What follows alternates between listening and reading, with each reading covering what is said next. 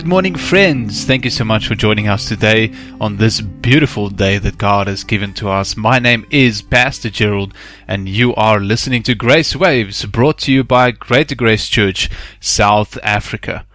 Well, friends, as we've been speaking and thinking about forgiveness this week, I hope that you have realized the importance of forgiveness. I think that we easily overlook how important forgiveness is because we do not truly understand the power of forgiveness.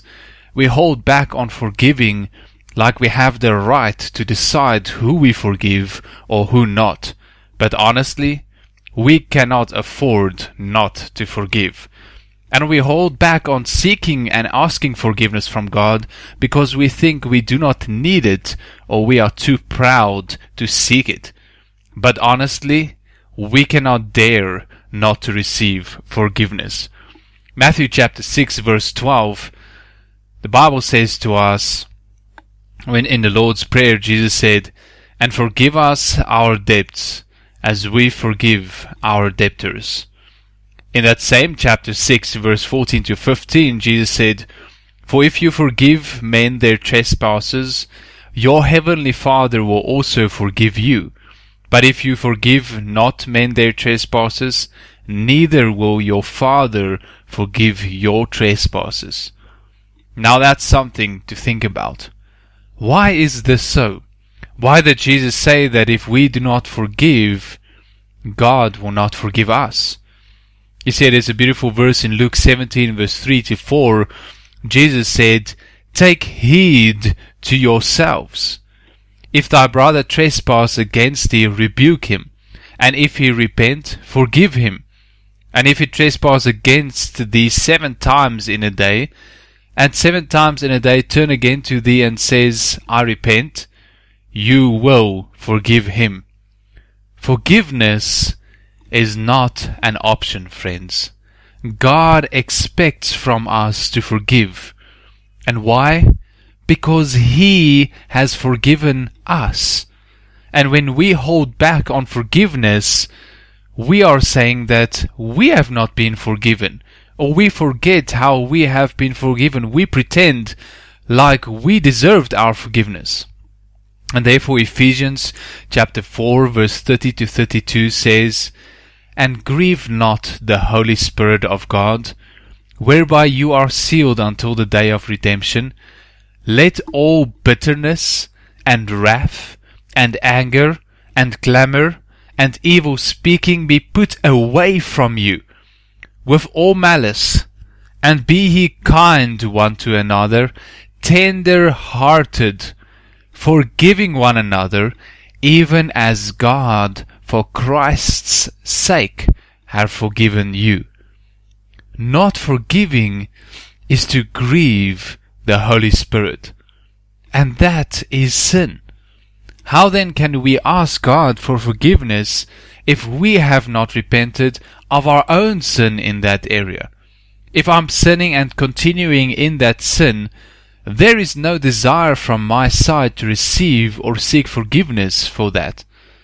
Therefore, there will be no forgiveness for me.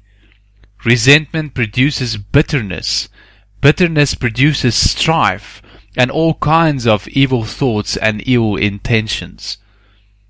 Friends, we are called to walk in the Spirit of God, to be spiritual at all times, and the fruit of the Spirit is love.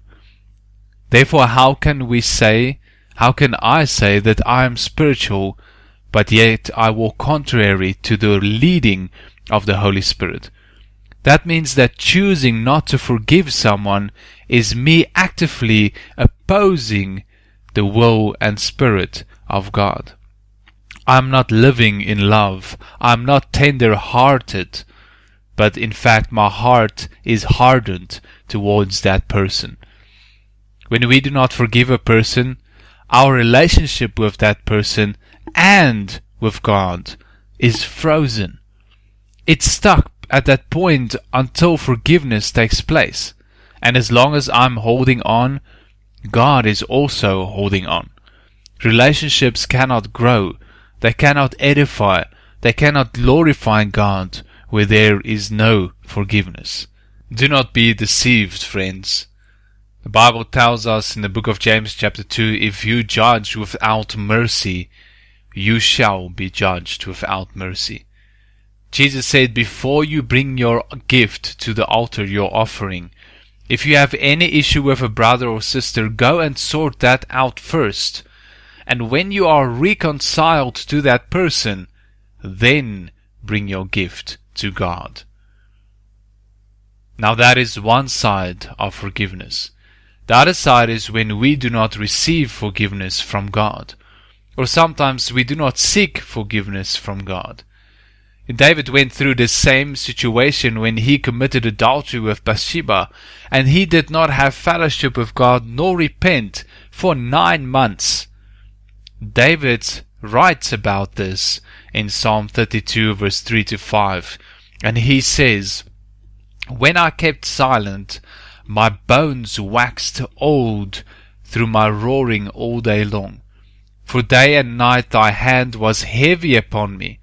My moisture is turned into drought of summer. Selah. I acknowledged my sin unto thee, and my iniquity have I not hid. I said, I will confess my transgression unto the Lord, and you forgave the iniquity of my sin. Selah. Friends, when we do not receive forgiveness from God as His children, we are also grieving the Holy Spirit because the Spirit convicts us of our sins and cries out for our reconciliation with the Father. He draws us unto God. And until we turn again unto God, His hand will be heavy upon us, not out of anger, but out of love, to bring us back, to draw us near, to show us that we need Him, and to humble us, so that we will turn again unto fellowship with Him. Therefore, to delay to repent and to ask for forgiveness from God is only to harm ourselves. We bring so many things upon ourselves just because we are too proud to seek forgiveness from God. Friends, God loves us. He has given us His love and He has forgiven us our sins so that we can be able to love with the same love to forgive even as we have been forgiven. Let us repent from our hardened hearts and let us forgive and seek forgiveness so that we may prosper in our relationships with people and with God and so that we may experience the blessings and the peace of God in everything that we do. Our earthly lives are too short to waste time in not forgiving. Thank you so much for listening today, friends. Please join us again tomorrow as we will be speaking about the power of forgiveness.